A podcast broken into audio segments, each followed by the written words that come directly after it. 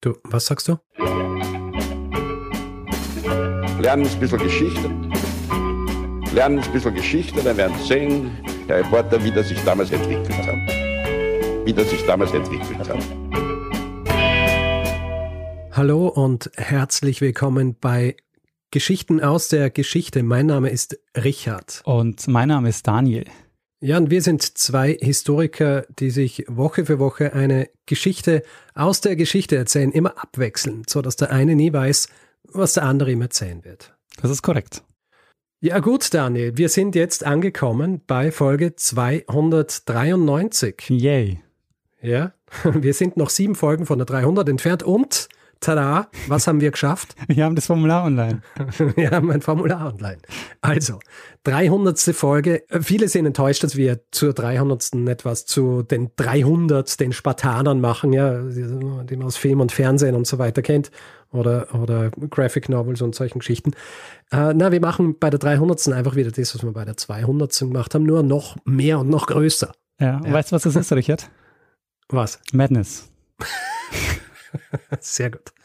Das ist Madness, ja, weil wir lassen euch quasi die Folge gestalten, denn über dieses Formular, das wir jetzt endlich online gestellt haben, kann man uns Fragen stellen zu allen möglichen Themen, was euch interessiert zu diesem Podcast. Bitte nicht spezifische historische Fragen, die wir klären sollen im, im Zuge dieses Dings, also dieser Folge. In der Folge geht es in erster Linie darum, dass wir einfach die Dinge rund um den Podcast erklären, die wir sonst nicht in der Folge besprechen, weil sie, weil sie keinen Raum haben und weil wir auch nicht wissen, ob es irgendjemanden interessiert.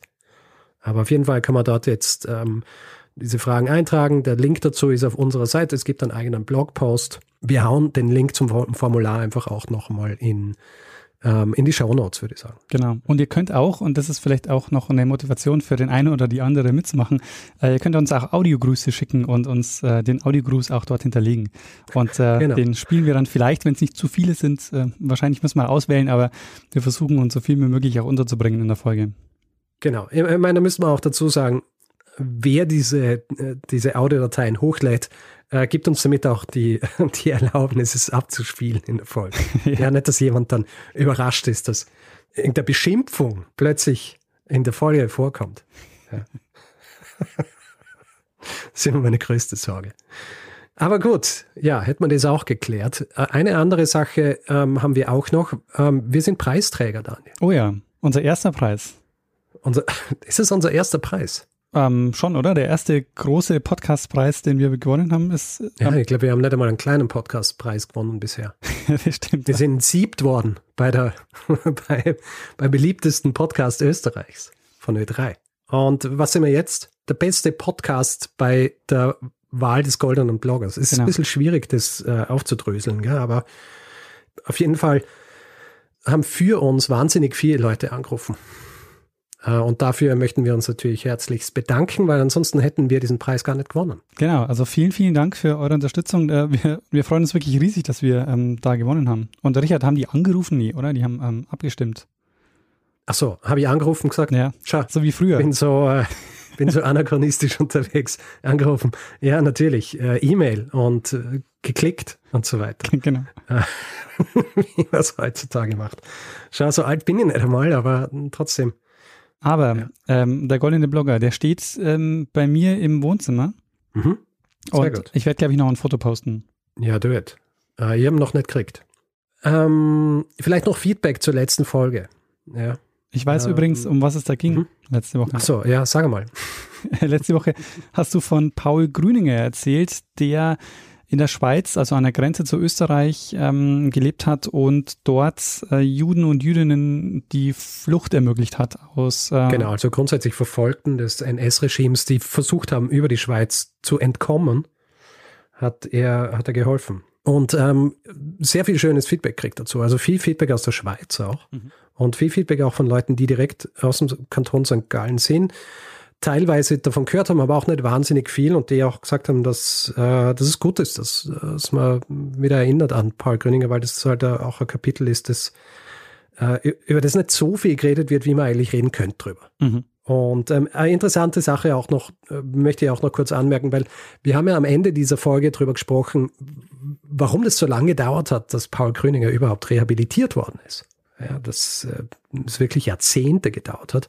Und Markus, äh, der mein Hinweisgeber war, der hat dann zu einem Tweet noch äh, was sehr Interessantes und Richtiges angefügt, nämlich äh, Paul Grüninger war, war ein gut bürgerlicher. Mhm. Ja, das heißt, es war für die Schweiz schwierig, das zu vereinbaren, damit, dass hier ein gutbürgerlicher ist, der eigentlich diese gutbürgerlichen Werte vertritt, dass der sich dann quasi so gegen diesen Rechtsstaat stellt, selber jemand oder Teil dieses, dieses Rechtsstaats, dass er sich da dagegen stellt und quasi nur basierend auf seinem Gewissen handelt. Ja, ja.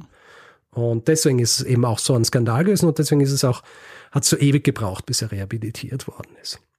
Und ein Feedback noch, ein, äh, ein sehr nettes, das ich bekommen habe, und zwar von äh, Raphael Einetter, der der äh, Leiter äh, Archiv und Sammlungen des Jüdischen Museums in Hohenems ist, mhm. der nämlich ähm, erwähnt hat, dass Paul Grüninger bei Ihnen in Ihrer Dauerausstellung vorkommt ähm, und dass auch zum Beispiel, wenn es äh, um Geschichten, um Fluchtgeschichten geht und so weiter, da wird er immer wieder erwähnt. Sie haben zum Beispiel auch seinen Offizierssäbel im Jüdischen Museum. Ja. Und, äh, es, und er taucht auch in der aktuellen Sonderausstellung auf. Und äh, ich weiß ja genau, wer mir das geschrieben hat, aber in einem der Feedback-Mails ist auch gekommen, dass die Tatsache, dass es so einfach war, dort über die Grenze zu gehen, also die grüne Grenze ist, dass er eine Rheinbegradigung gegeben hat. Das heißt, ähm, es hat dann den alten Rhein gegeben, der quasi stehendes Gewässer war. Mhm. Und ähm, dort hat man recht leicht übersetzen können im Vergleich zum Rhein. Äh, Rhein selber durchqueren ist, äh, ist nicht so einfach gewesen. Also vielen Dank, Raphael, äh, für, für den schönen Hinweis. Und wenn ich es wieder mal ins Ländle schaffe, dann schaue ich vorbei. Ja, das wäre doch auch mal ein schöner, mhm. ein schöner Betriebsausflug, beziehungsweise schönes HörerInnen-Treffen. Ja, wir haben jetzt schon ähm, viel mehr Orte, an denen wir HörerInnen-Treffen machen wollen, als Gelegenheit, das überhaupt zu tun. Ja gut, es ist auch gerade Pandemie, ist auch schwierig. Ja, ja, eh. Wir machen mal eine, eine Tour. Ne? Einfach ein Jahr lang nur an unterschiedlichen Orten aufnehmen und das gleichzeitig verbinden mit, äh, mit Hörer und Hörerinnen treffen. Genau, sehr gut. Gut, Daniel, jetzt haben wir schon lange gequatscht. Ja. Ähm, ich denke, es ist Zeit, dass wir unserem Publikum jetzt das geben, was sie äh, von uns wollen, nämlich eine Geschichte. Sehr gut. Eine Geschichte aus der Geschichte, Daniel. Und deswegen bitte ich dich, Erzähl mir und unserem Publikum eine Geschichte. Ja, Richard, ähm, heute sprechen wir über einen Mann, der aus Togo nach Deutschland kam. Und äh, dieser Mann, um den es gehen wird, der hat mit seiner Familie viele Jahre seines Lebens um 1900 in Europa verbracht, und zwar als Schausteller. Hm. Mhm. Fast mhm. 20 Jahre lang ist er durch Europa gezogen mit einer Gruppe oft unter dem Namen Togo-Truppe oder Togo-Karawane. Mhm. Und es war eine Tournee mit weit über 200 Stationen in unterschiedlichen Ländern. Und ähm, weißt du, über wen wir sprechen werden? Ähm, ich bin mir, also Namen fällt mir keiner ein, aber ich glaube, äh, von der Geschichte schon gelesen zu haben, wenn es die Geschichte ist, aber ich bin nicht ganz sicher. okay, mal schauen. Wir werden uns äh, diese Veranstaltungen genauer anschauen und uns dabei mit einem Thema beschäftigen, das wir schon öfters mal gestreift haben in einigen Folgen, nämlich das Thema Völkerschauen oder Menschenzoos. Mhm. Und da sind wir schon beim ersten Punkt. Äh, wir müssen über diese Begriffe reden. Ja, schon. Ähm, ganz allgemein, das waren Veranstaltungen, bei denen Menschen ausgestellt wurden gegen Eintrittsgeld. Mhm. Und diese Menschen mussten ähm, dabei so ihren Lebensalltag spielen. Das heißt, dafür wurden oft ganze Familien angeworben, auch mit kleinen Kindern oder Babys. Und äh, das war so eine Inszenierung, wo auch oft so Gaukler oder Handwerker ausgestellt wurden. Also es gab auch Show-Elemente, die mussten dann zum Beispiel Tänze zeigen. Und äh, diese Ausstellung hat auch manchmal was von, von so Theatern. Ähm, Völkerschau ist der zeitgenössische Begriff, der um 1900 verwendet wurde. Es gibt auch einige, die das äh, unter einem wissenschaftlichen Denkmantel gemacht haben damals. Das wurde dann, äh, dann zum Beispiel anthropologische Ausstellung genannt. Mhm. Und wir haben eine dieser anthropologischen Ausstellungen schon mal kennengelernt, und zwar im Rahmen der Folge über die Olympischen Spiele, die ich gemacht habe. Bei den Spielen 1904 in St. Louis gab es nämlich die Anthropology Days. Ha. Ähm, und bei den Weltausstellungen gab es auch häufig Kolonialausstellungen. Ähm, in den letzten Jahren hat sich aber auch der Begriff Menschenzoo etabliert. Und ähm, an sich kann ich das gut nachvollziehen, also dass man nicht den rassistischen Ausdruck von damals verwenden will, sondern dass man sich, äh, dass man einen neuen Begriff nutzt dafür. Mhm. Ähm, bin aber nicht sicher, ob der Begriff das gut beschreibt. Also der verengt das Ganze nämlich auf eine bestimmte Art von Veranstaltung, nämlich die, die so einen Zoo-Charakter hatten. Und wir werden gleich sehen, es ist nur ein kleiner Teil der Völkerschauen, die so funktioniert haben. Ähm, und Anne Dresbach, eine, eine, Historikerin, und die hat ihre Dissertation über Völkerschauen geschrieben und deren Buch habe ich gelesen. Und sie schlägt daher auch den Begriff vor, ähm, nicht Völkerschau oder äh, Menschenzoo, sondern sie schlägt vor, das Ganze zu nennen, zu Schaustellungen außereuropäischer Menschen. Ist halt ein bisschen sperriger. Genau, ist ein bisschen, ein bisschen sperriger, beschreibt aber natürlich halt ähm, dafür besser, was, hm. was passiert ist. Wenn man sich so die Frage stellt, was war eigentlich das Ziel oder warum wurden diese Ausstellungen gemacht? Die Motive waren recht unterschiedlich. Also für die Kolonialstaaten war das natürlich einerseits Werbung für die eigene Kolonialpolitik.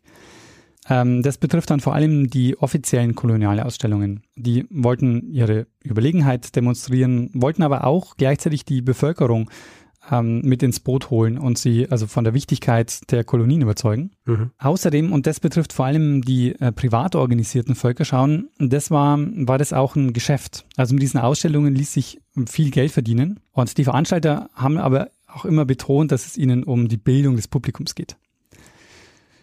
Ähm, und das führt aber dazu, dass zwar die Völkerschauen nicht verboten wurden, aber 1900 wird ein Gesetz verabschiedet, das ähm, die, Zitat, Ausfuhr von Eingeborenen aus den Kolonien zum Zwecke der Schaustellung verboten hat. Und das Argument war, dass sich gezeigt hätte, ähm, dass diese Ausstellungen eben nicht der Bildung des Publikums dienen würden, sondern dem Gelderwerb äh, der Veranstalter.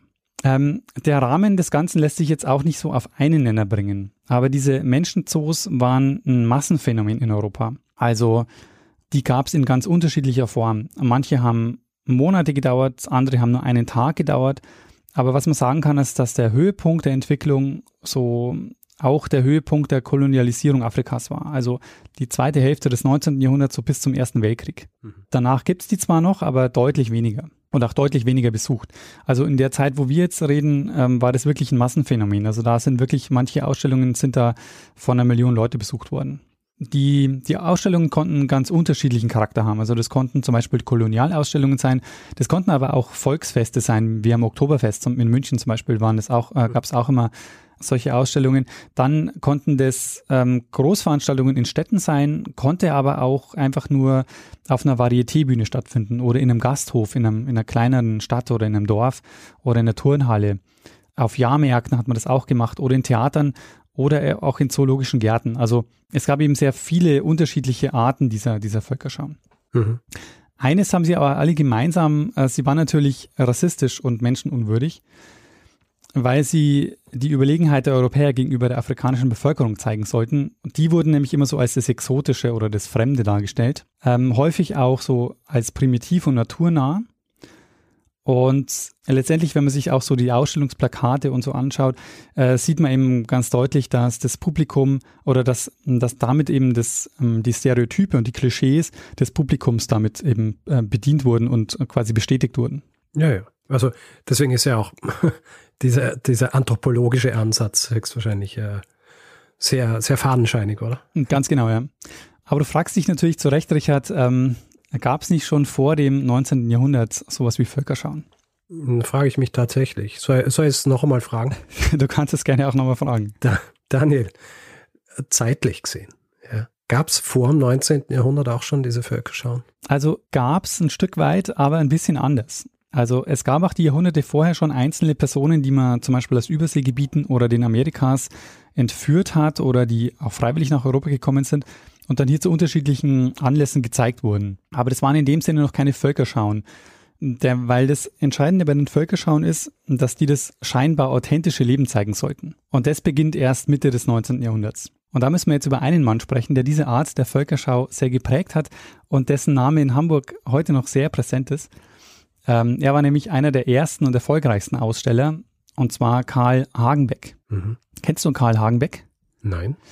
Äh, Karl Hagenbeck äh, begründet mehr oder weniger diese Art der Völkerschauen und er gründet einen Hamburger Zoo, den Tierpark Hagenbeck, den es heute noch gibt. Mhm. Und vorher wurden diese Menschen meist auf Jahrmärkten oder in Schaubuden gezeigt auf, oder auf sogenannten Freakshows. Ja. Die Leistung Hagenbecks ist jetzt, dass er das Ganze in das bürgerliche Milieu überführt. Also seine Völkerschauen sind so der Gegenentwurf zu den Jahrmarktsbuden, weil die Jahrmarktsbuden sollten ja quasi das Außergewöhnliche zeigen. Ähm, bei ihm ging es aber genau das Gegenteil. Sie sollten den authentischen Alltag zeigen. Und äh, gleich das nächste Wort, an dem man sich aufhängen kann. Äh, Authentizität. Genau, richtig. Also ähm, Das ist natürlich was, ähm, ich habe meistens sage ich auch scheinbar authentisch dazu hm. oder mach's mit Anführungszeichen, aber das hört man, das ist natürlich schwer zu hören. Du, man hört schon, wenn du wenn du so, wenn du so sagst und mit der Authentizität. naja. Hagenbeck ähm, war einer der wichtigsten Tierhändler in Europa ähm, und hat eben eigentlich so ziemlich alle Zoos beliefert, die es zu dem Zeitpunkt gab in Europa. Er war quasi wirklich so, er war so eine der zentralen Figuren, was so die, äh, die Zoogeschichte äh, Ende des 19. Jahrhunderts betrifft oder Anfang des 20. Jahrhunderts. Ähm, sein Vater war ursprünglich Fischhändler auf St. Pauli und er hat dann damit begonnen, dass er Tiere ausstellt. Und nachdem, nachdem er damit sehr erfolgreich war, hat er auch irgendwann angefangen, mit den Tieren zu handeln. Und das Geschäft hat dann der Sohn übernommen. Und der Sohn hat es nicht nur übernommen, sondern der war halt wahnsinnig erfolgreich damit. Also der hat ähm, zum einen eben den Tierhandel aufgebaut, hat den Zoo selber auch geprägt, wie kaum ein anderer zu, der, zu dem Zeitpunkt. Wir werden gleich sehen, warum. Ähm, und er hat ähm, die Völkerschauen geprägt. Ähm, Karl Hagenbeck hat nämlich 1874 in Hamburg seine erste sogenannte Völkerausstellung veranstaltet und diese Veranstaltung war letztlich oder wurde letztlich zum Vorbild für die folgenden Ausstellungen, also für die Völkerschauen, die es danach gab. Ähm, und der Erfolg hat genau eben darauf beruht, dass die Leute das Gefühl hatten, dass sie einen authentischen Einblick in das Leben bekommen. Und äh, das war, ähm, das war eben genau das Neue daran. Das war die sogenannte Lappländer-Ausstellung. Und da war ursprünglich der Plan oder sein Plan war ursprünglich, er wollte Rentiere zeigen. Und wohl im Gespräch mit einem, ähm, mit einem Freund hat der zu ihm gesagt, ach, nimm doch einfach die Familie mit, die sich um das Rentier kümmert. Mhm. Und äh, das haben sie dann eben gemacht. Also es wurden eben äh, nicht nur die Rentiere gezeigt, sondern es wurden auch die Menschen gezeigt. Und nicht nur die Menschen wurden gezeigt, sondern auch ihre heimischen Lebensumstände. Mhm. Ähm, und das war damals eine Sami-Familie. Also Sami sind Indigene im Norden von Skandinavien. Ist lustig, weil es erinnert mich ein bisschen an die eine Folge, die ich gemacht habe über das erste Nilpferd in, in Großbritannien, Obeisch. Ah ja. Mhm. Und da ist ja auch sein, sein Pfleger ist ja auch mitkommen aus Afrika und hat dann ja auch lange Jahre bei, also auch im Zoo gelebt als sein Pfleger und war Teil im Grund dieser, ah, dieser Attraktion. Interessant, okay. Ähm, mit dem Erfolg dieser sogenannten Lappländer-Ausstellung äh, legt Hagenbeck dann die Grundlage ähm, als erfolgreicher Veranstalter von Völkerschauen. Und du musst dir vorstellen, diese Schau, äh, diese Schau äh, feiert wirklich äh, große Erfolge. Die, der macht dann auch eine Tournee draus. Also ähm, der zieht dann weiter nach Berlin und in weitere Städte. Und eine Historikerin, äh, deren Buch ich zur Vorbereitung gelesen habe, die schreibt dann auch von Ausstellungen Hagenbeckscher Prägung. Mhm. Und was da halt immer Teil dieser Ausstellungen war, dass da, äh, dass es da Musik gab, dass die, ähm, dass es da Tanz gab, dann Kampfszenen, die gespielt wurden und auch immer Umzüge mit den Tieren. Das waren so Elemente, die eigentlich immer vorkamen in diesen Völkerschauen. Mhm. Die erste war also 1874 in Hamburg und in den Jahren 1875 bis 1930 gab es ungefähr 400 Gruppen bei Völkerschauen in Deutschland, die gezeigt wurden und mindestens 100 davon sind von Hagenbeck veranstaltet worden. Also der hat dann danach nicht nur diese eine Ausstellung ist dann nicht nur getourt, sondern er hat eine Ausstellung nach der anderen organisiert. Und ähm, 1907 hat Hagenbeck dann in Stellingen, also in Hamburg, auf ähm, Grundlage seines Patents den ersten gitterlosen Zoo der Welt ähm, eröffnet. Und das ist eben immer noch heute der Tierpark Hagenbeck, den es immer noch gibt. Und äh, damit hat er eben ähm, auch den, den Zoo, weil ich habe ja schon gesagt, er hat nicht nur die Völkerschauen geprägt und den Tierhandel, sondern er hat auch den Zoo, die, wie man quasi Zoos baut, auch sehr stark geprägt. Und er hat eben den gitterlosen Zoo erfunden. Und hat damit so große Landschaftsszenarien angelegt und hat dann Gräben oder Felsen benutzt, um die Tiere voneinander zu trennen. Und vor allem die Tiere von den Menschen. Ja, genau, das auch. ähm, und da hat er eben sehr viel Platz gehabt und hat deshalb dann eben weniger getourt mit den Völkerschauen, sondern hat sie dann sehr großflächig dort angelegt. Also er hat die dann wahnsinnig groß inszeniert. Man konnte da eben auch ähm, frei rumlaufen, also als Publikum. Da gab es auch Verkaufsstände, wo dann Kunsthandwerk, ähm, vermeintlich authentisches Kunsthandwerk ähm, gekauft werden konnte. Und das Ganze sollte sich als, ähm, als Besucher oder als Besucherin anfühlen, wie ähm, als wäre man gerade auf einer Fernreise. Es gab nämlich auch den Werbespruch dazu, der geht so, Ähm, Zitat, wer Afrika sehen will, macht keine lange Reise, sondern geht zu den 100 Somali in Karl Hagenbecks Tierpark. Und ähm, diese Völkerschauen waren tatsächlich Massenunterhaltung. Also die hatten dann wirklich Millionen äh, Besucher. Und dafür und genau für diese Art von Veranstaltungen passt auch der Ausdruck Menschenzuhe sehr gut.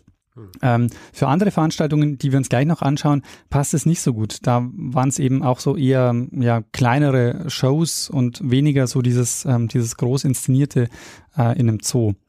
Und Karl Hagenbeck hat übrigens seine Veranstaltungen auch nicht Völkerschau genannt, sondern zum einen Völkerausstellung und hat auch immer betont, dass er ethnologisch-zoologische Ausstellungen macht. Mhm.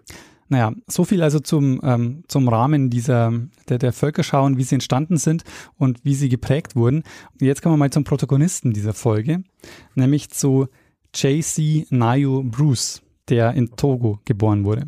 Mhm. Hast du von ihm schon mal gehört? Nein. Sehr gut.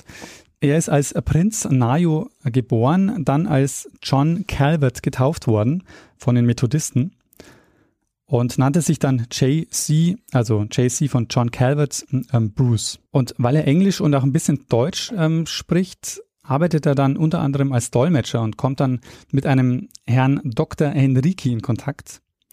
Und der Dr. Henrique ist gerade auf Werbetour. Und so wird Nayo Bruce im Jahr 1898 Teil einer Werbekampagne. Ähm, Togo war nämlich deutsche Kolonie ab 1884. Und wir haben ja schon öfter gesprochen, wie die Erschließung dieser Kolonien organisiert wurde. Das lief häufig so ab, dass sich Handelsunternehmen Rechte und Privilegien gekauft haben und dafür dann die Ausbeutung vor Ort übernommen haben. Äh, wir hatten das zum Beispiel schon mal ähm, bei der Tendaguru-Folge, wo es um den, das größte Dinosaurier-Skelett ging.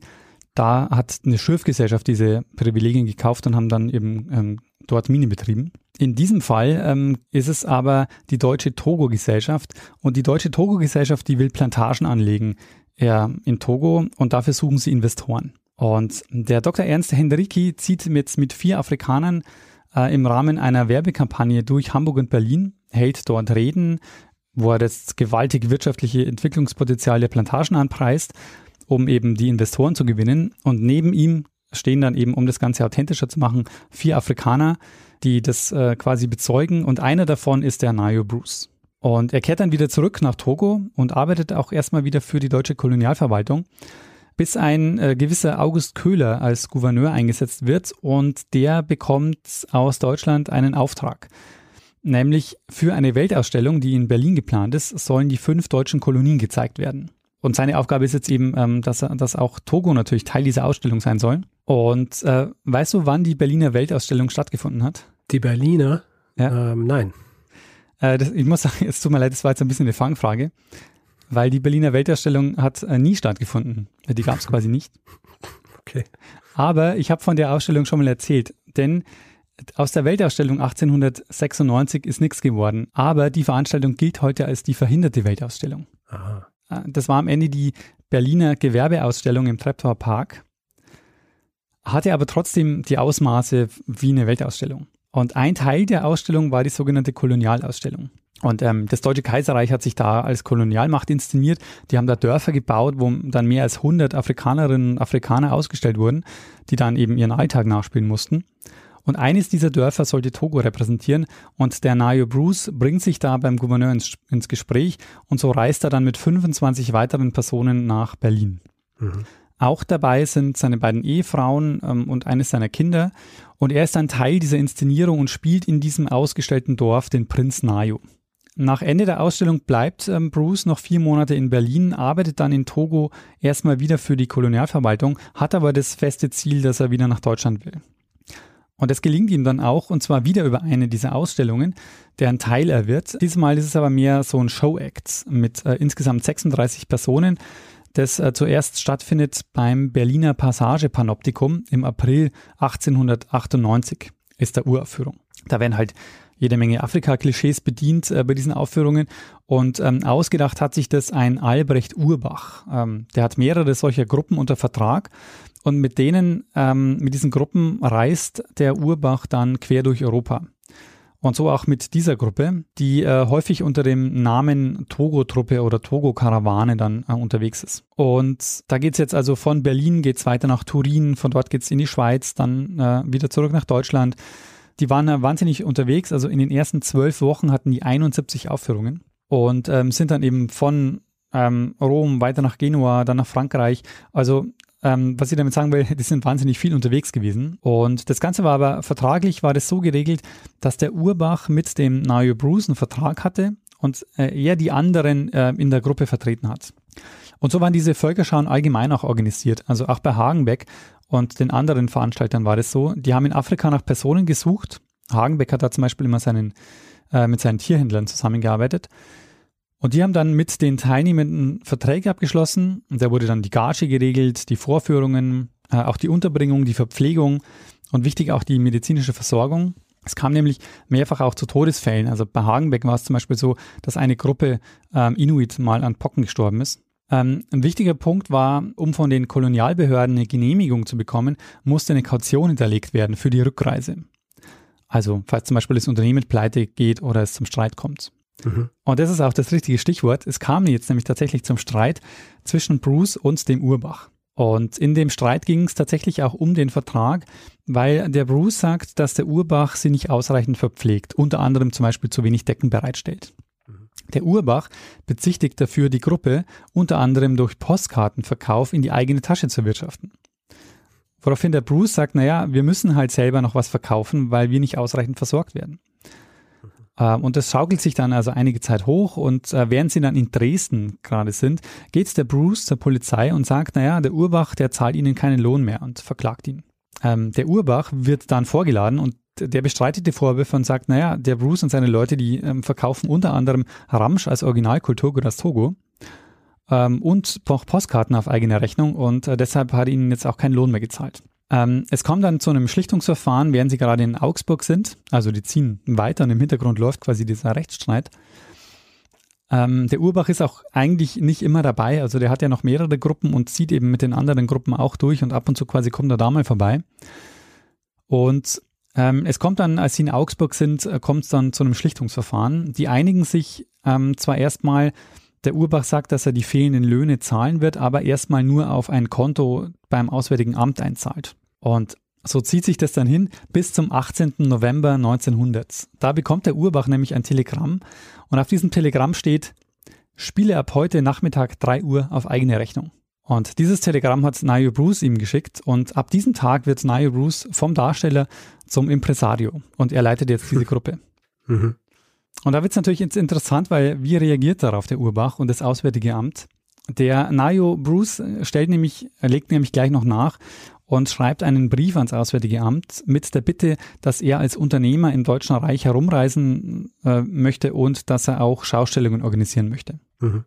Und er erhält tatsächlich die Genehmigung, ist jetzt offiziell Unternehmer und äh, hat einen Wandergewerbeschein. Jetzt führt also er diese Truppe weiter, ähm, die touren also weiter, machen weiter Aufführungen. Im Laufe der Jahre ähm, allerdings ist es so, dass, mh, hm, dass die Gruppe immer mehr auseinanderbricht. Also am Ende besteht sie mehr oder weniger nur noch aus seiner engeren Familie. Alle anderen sind dann nach und nach wieder zurück nach Afrika gegangen. Und die machen dann auch nicht nur Aufführungen, also manchmal schlagen die sich dann auch mit Gelegenheitsjobs durch. Zum Beispiel gerade in kleineren Orten lassen die sich zum Beispiel fotografieren oder verkaufen Postkarten. Und ähm, für eine Ausstellung, zum Beispiel für eine neue Ausstellung, sucht er dann äh, in Afrika nach Leuten und ihm gelingt es aber dann nicht, dass die ausreisen dürfen. Ich habe ja vorhin schon mal gesagt, dass es dann ab 1900 eben auch ein, ein Ausreiseverbot gab für, für Afrikanerinnen und Afrikaner eben für diese Schaustellzwecke. 1913 bekommt er dann ein Angebot für eine Tour durch Russland und äh, diese Tour hat schwerwiegende Folgen, die da aber noch nicht absehbar waren. Nämlich, sie haben dann erstmal Auftritte in St. Petersburg, in Moskau, auf der Krim. Also die fahren dann ähm, so ein bisschen durch, durch, durch Russland. Und dann bricht aber der Erste Weltkrieg aus. Hm. Und äh, das hat zur Folge, dass sie nicht mehr zurück ins Deutsche Reich können. Und sie immer weiter in den Süden ähm, abgedrängt werden. Und sie landen dann schließlich in Baku. Das ist äh, heute die, die Hauptstadt von Aserbaidschan. Sie landen dort und ähm, ja, sie stranden da praktisch und äh, Nayo Bruce stirbt dann auch dort im Jahr 1919. Und jetzt natürlich die Frage, ähm, was machen wir mit ihm? Also er war offensichtlich eine Ausnahmeerscheinung. Also es war eher nicht der Normalfall, dass äh, Darsteller dann letztendlich dann die Gruppe auch geleitet haben und dann als Unternehmer tätig waren. Das war eher der Ausnahmeweg. Ähm, trotzdem, glaube ich, kann man in der Geschichte ganz gut ähm, auch äh, ganz gut sehen, wie das dann auch tatsächlich ähm, organisiert wurde. Also zum einen ist es so, dass die meisten Teilnehmenden, wie ich das auch gelesen habe, dieser Völkerschauen ohne physischen Zwang nach Europa gekommen sind. Also die sind in den allermeisten Fällen nicht entführt worden. Der Großteil hatte auch Verträge und auch eine Gage bekommen. Aber, und da kommt jetzt quasi das Problem ins Spiel, ähm, die meisten hatten halt keine Vorstellung davon, was sie in Europa erwartet. Also die sind da natürlich ausgebeutet worden, hatten keine Vorstellung, was es bedeutet, als Ausstellungsobjekt ähm, behandelt zu werden äh, und noch dazu monatelang, teilweise jahrelang durch Europa zu touren, getrennt von der Familie und ähm, von äh, unter anderem eben auch getrennt von der Familie. Mhm. Aber also ähm, Nayu Bruce stirbt also 1919 und ich habe ja schon gesagt, das ist auch genau die Zeit, in der diese Völkerschauen noch immer weniger stattfinden. Und es ist so, äh, der, der, ja, der Erste Weltkrieg oder das Jahr 1919 bildet jetzt noch nicht ab so das Ende der Völkerschauen. Das kommt zwar, das kommt erst später. Es ist mehr so der Höhepunkt äh, ist damit quasi erreicht. Die äh, letzte Völkerschau, die Hagenbeck organisiert, äh, ist im Jahr 1931 ähm, auf dem Münchner Oktoberfest. Unter den Nationalsozialisten kommt es dann zu einem Auftrittsverbot für Schwarze 1940. Also ab da finden quasi auch äh, keine, keine Völkerschauen in der Form mehr statt. Interessant ist aber, dass, dass es Versuche gab, nach dem Zweiten Weltkrieg die Sache wiederzubeleben. Unter anderem hat man auf dem Münchner Oktoberfest in den 50er Jahren noch mal ein paar Versuche gemacht, die aber nicht besonders erfolgreich waren. Aber was glaubst du, wann wurde der letzte Menschenzoo in Europa geschlossen? Naja, wenn du so fragst, war es wahrscheinlich unglaublich spät. ähm, ich würde sagen, der letzte Menschenzoo wurde in Europa im Jahr 1972 geschlossen. Ja, könnte man meinen, aber so, ähm, so arg fangfragig äh, war das jetzt nicht gemeint von mir. Ähm, also ich kann nicht ausschließen, dass es später nochmal eine Art der Völkerschau gab, aber äh, zum letzten Mal bei einer Weltausstellung kam das vor im Jahr 1958 in Brüssel. Mhm. Was eh schon wahnsinnig spät ist. Also ich hätte eigentlich nicht erwartet, dass es nach dem Zweiten Weltkrieg nochmal zu so einer Veranstaltung kommt. Mhm. Und das ist deshalb interessant äh, in Brüssel, weil die Ausstellung nämlich abgebrochen wurde. Da wurde das Leben in einem Dorf im Kongo ausgestellt. Und es kam da zu Auseinandersetzungen zwischen den Kongolesen und dem Publikum. Ähm, ich habe da mehrere Varianten dieser Geschichte gefunden. Und eine davon war, dass die Besucherinnen und Besucher ähm, den Kongolesen Bananen äh, gegeben hat und dabei Affenlaute gemacht hat. Und die, und die, Kongolesen haben sich daraufhin geweigert, äh, äh weiterzumachen und haben dann das Ausstellungsdorf ähm, verlassen. Mhm so wurde dann die Ausstellung nach zwei oder drei Monaten äh, abgebrochen und äh, das Dorf blieb aber quasi bestehen äh, und war dann während dem Rest der Weltausstellung blieb das dann leer. Ja, ich meine, grundsätzlich das Verhältnis zwischen Belgien und Kongo, nach dem, was Leopold II. aufgeführt hat, ähm, ist, kann ich mir vorstellen, grundsätzlich ein schwieriges gewesen. Äh, das glaube ich auch. Und das ist auch ähm, eine andere Variante dieser Geschichte, die ich gelesen habe, dass das Ende daher kam, dass es ähm, Kongolesen gab, die in Belgien studiert haben und die dann den Staat verklagt haben. Äh, dass das auch dazu geführt hat, dass es da zu Auseinandersetzungen gekommen ist. Ja. Na, wir sagen natürlich heute so aus ethischer Sicht, ähm, klar darf es diese Ausstellungen nicht geben. Auf der anderen Seite sieht man aber schon, dass diese Ausstellungen so eben sehr beliebt waren um 1900 und dann so nach dem Ersten Weltkrieg langsam, ähm, langsam verschwinden und dann auch keine Rolle mehr spielen. Äh, und die Frage ist eben so, was macht diese Ausstellung zu einem gewissen Zeitpunkt so attraktiv für das Publikum und warum ähm, warum ist es eben zu einem bestimmten Zeitpunkt nicht mehr so? Und ich habe ein Buch von der Historikerin Anne Dresbach gelesen und äh, die sagt, ähm, als Argument, warum die Völkerschauen irgendwann nicht mehr so beliebt waren, dass die Sehnsucht nach Exotik ähm, dann alternativ bedient wurden. Und weißt du, was die Alternative war? Also was quasi dann, was dann, was dann, was dann statt der Völkerschauen diese, diese Sehnsucht nach Exotik bedient hat? Ähm, Italien wahrscheinlich. Ja, genau. Also eine gute, ähm, gute Idee, da kommen wir gleich drauf. Aber ähm, das erste Argument ist Film und Fernsehen das immer, also das quasi immer mehr aufkommt und, und das natürlich dann ähm, bedient. Ah, ja, ich habe an diese, was sehe das, was nach dem Zweiten Weltkrieg dann aufkommen ist mit diesen ganzen Schlagern äh, aus Italien und so weiter und dieses Ent, Entkommen dem, äh, dem äh, Post-Weltkrieg leben in Deutschland, über diese, über diese Traumwelten und so, diese romantischen. Das ist nämlich genau das zweite Argument, ähm, das, ähm, was dann später auch dazu führt, dass diese, ähm, dass diese Völkerschauen, die man auch in den 50er Jahren dann nochmal versucht, auch kein Publikumserfolg mehr werden, nämlich die aufkommenden Fernreisen.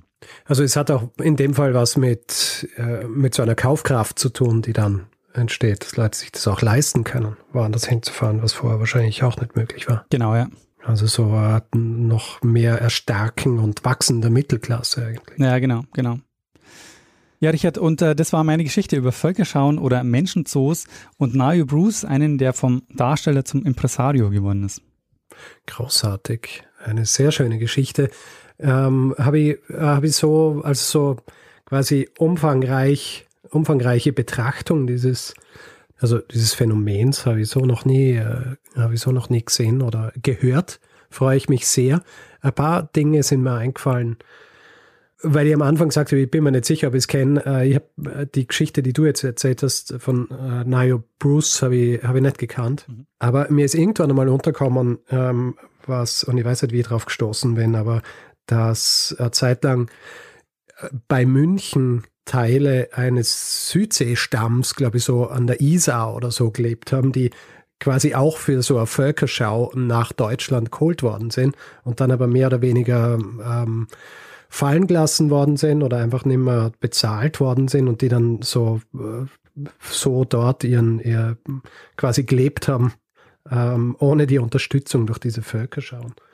Äh, ich habe es aber jetzt nicht äh, wahnsinnig recherchiert, also vielleicht äh, stelle ich es auch ein bisschen falsch dar, aber ich glaube, ähm, das fällt direkt in diese Zeit auch, oder? Also so Anfang 19., äh, also Anfang 20. Jahrhundert, und äh, könnte könnt auch gut dazu passen. Sehr spannend, ja, das wird sogar sehr gut dazu passen. Ähm, weil das ist nämlich auch der Grund, ähm, warum die zum Beispiel bei dem Nayo Bruce auch erst nach Deutschland reisen durften, nachdem das Theater, das Panoptikum in Berlin äh, als Kaution quasi die Rückreisetickets hinterlegt hat. Um also sicherzustellen, dass die wirklich auch äh, wieder zurückkommen, falls da irgendwas schief läuft. Mhm. Eine andere Sache, die mir auch eingefallen ist gleich dazu, ist ich habe ja mal eine Folge gemacht über so eine Jugendgang in London. Mhm. Ich glaube, 19. Jahrhundert, frühes 19. Jahrhundert. Und die haben ja die Mohawks geheißen. Ja.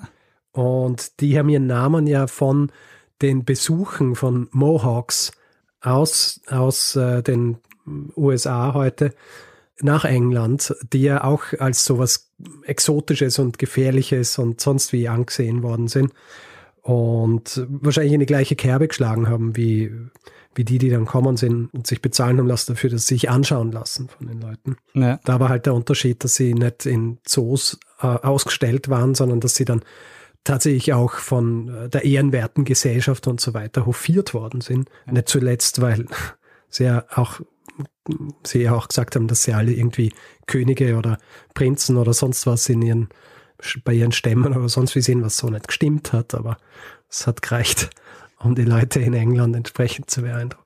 Und das ist auch einer der Unterschiede zu dem, äh, was dann, äh, was quasi vorher, die Jahrhunderte vorher war. Vorher war es so, dass die, ähm, dass die auch oft von, von Adligen quasi auch vorgeführt wurden. Und äh, das ist auch eben der Unterschied bei den Völkerschauen, ist das eben nicht mehr, da ist es quasi das bürgerliche Milieu. Und vorher waren es äh, zum Beispiel auch Kolumbus oder so, die, die ähm, bringen auch immer quasi außereuropäische Menschen mit und ähm, die Könige nehmen die quasi mit am Hof auf. Ja, eh, die, das Kolonialherren äh, irgendwo hinfahren und dann irgendwie jemanden mitnehmen. Äh, das ist ja auch, ist ja auch der Zeiten passiert. Ich glaube, in der Folge, die ich gemacht habe über, äh, wie hat er jetzt geheißen, äh, der äh, losgezogen ist, um, um Gold zu finden und dann zurückkommen ist mit Pyrit. ja. ähm, der hat ja auch von, von so einem, von so einem, ich glaube, Inuit-Stamm hat er, hat er jemanden mitgenommen nach England, wo man auch nicht mehr, wo man später dann auch nichts mehr von der Person gehört hat und die ja auch in erster Linie gebracht worden ist, um zu zeigen, schau, wie exotisch diese Person ist, die ich da, da gefunden habe. Richard, falls du dich fragst, ob das ein Hinweis war. Frage ich mich, natürlich. Äh, das Thema Menschenzoos oder Völkerschauen hatte ich schon länger auf dem Zettel. Unter anderem hat mir Thomas äh, einen Hinweis dazu geschickt. Mhm. Aber ähm, auf den Nayo Bruce bin ich gestoßen über einen Twitter-Thread von der Historikerin Hedwig Richter, die da nämlich auch das Buch erwähnt, das ich zur Vorbereitung gelesen habe, nämlich Nayo Bruce, Geschichte einer afrikanischen Familie in Europa von Rea Brendle. Sehr gut. Und ja, so unbekannterweise an Hedwig Richter den äh, Dank an den Hinweis zu Nayo Bruce. Soll noch einmal jemand sagen, dass Twitter völlig unnötig ist? Ja, eben. Die Twitter-Stories ja. lohnen sich immer. sehr gut. Eine sehr schöne Folge, sehr, sehr schöne Geschichte. Wieder mal so mh, mm, was abgedeckt von dem, von dem er hin und wieder was hört, ja, oder hin und wieder was gesehen hat. Also ihr redet von mir, von dem ich schon hin und wieder gehört habe, was gesehen habe, aber nie so wirklich diesen Überblick gehabt habe, auch wie, ähm, wie organisiert das Ganze war. Ja? Ja. Also was du erzählt hast mit den, wo dann hunderte Shows organisiert werden von nur einer Person und so weiter. Ja. Äh, das ist schon außergewöhnlich. Ähm, ja, Richard. Ja, Daniel. Hast du meiner Geschichte noch was hinzuzufügen? ähm, ich habe deiner Geschichte nichts mehr hinzuzufügen. Bin sehr zufrieden mit ihr. sehr gut. Und von meiner Warte aus kann ich sagen, wir könnten in den nächsten Teil äh, dieser Folge übergehen, nämlich den Feedback-Hinweis-Blog. Sehr gut, lass uns das machen. Gut, wer uns Feedback geben will zu dieser Folge oder zu anderen, kann es per E-Mail machen, feedback.geschichte.fm, kann es direkt auf unserer Seite machen, geschichte.fm oder auf Twitter, da haben wir einen Account, Geschichte.fm, kann äh, uns auf Facebook auch Feedback geben, da kann man uns auch folgen und äh, auf Spotify kann man uns äh, zwar kein Feedback geben, aber man kann uns auch folgen. Und wer uns bewerten will, Sterne vergeben und solche Dinge, was uns immer freut, weil es unsere, äh, unsere Sichtbarkeit erhöht, kann es zum Beispiel auf Apple Podcasts machen, auf panoptikum.io oder grundsätzlich überall, wo man Podcasts bewerten kann. Außerdem, ähm, wenn ihr keine Werbung hören wollt in diesem Podcast, habt ihr die Möglichkeit, auch den Feed bei Steady für vier Euro im Monat zu kaufen. Und zwar bekommt ihr da die Folgen auch jeden Mittwoch, aber eben äh, jeweils ohne der Werbung. Äh, ihr findet das Ganze unter geschichte.fm slash steady. Außerdem freuen wir uns, wenn ihr uns ein bisschen was in den Hut werft und uns dabei unterstützt, hier jede Woche eine Geschichte zu erzählen. Ihr findet alle Hinweise, die ihr braucht. Auf der Webseite haben wir alles zusammengefasst und den Link dazu findet ihr auch in den, in den Show Notes dieser und jeder anderen Folge.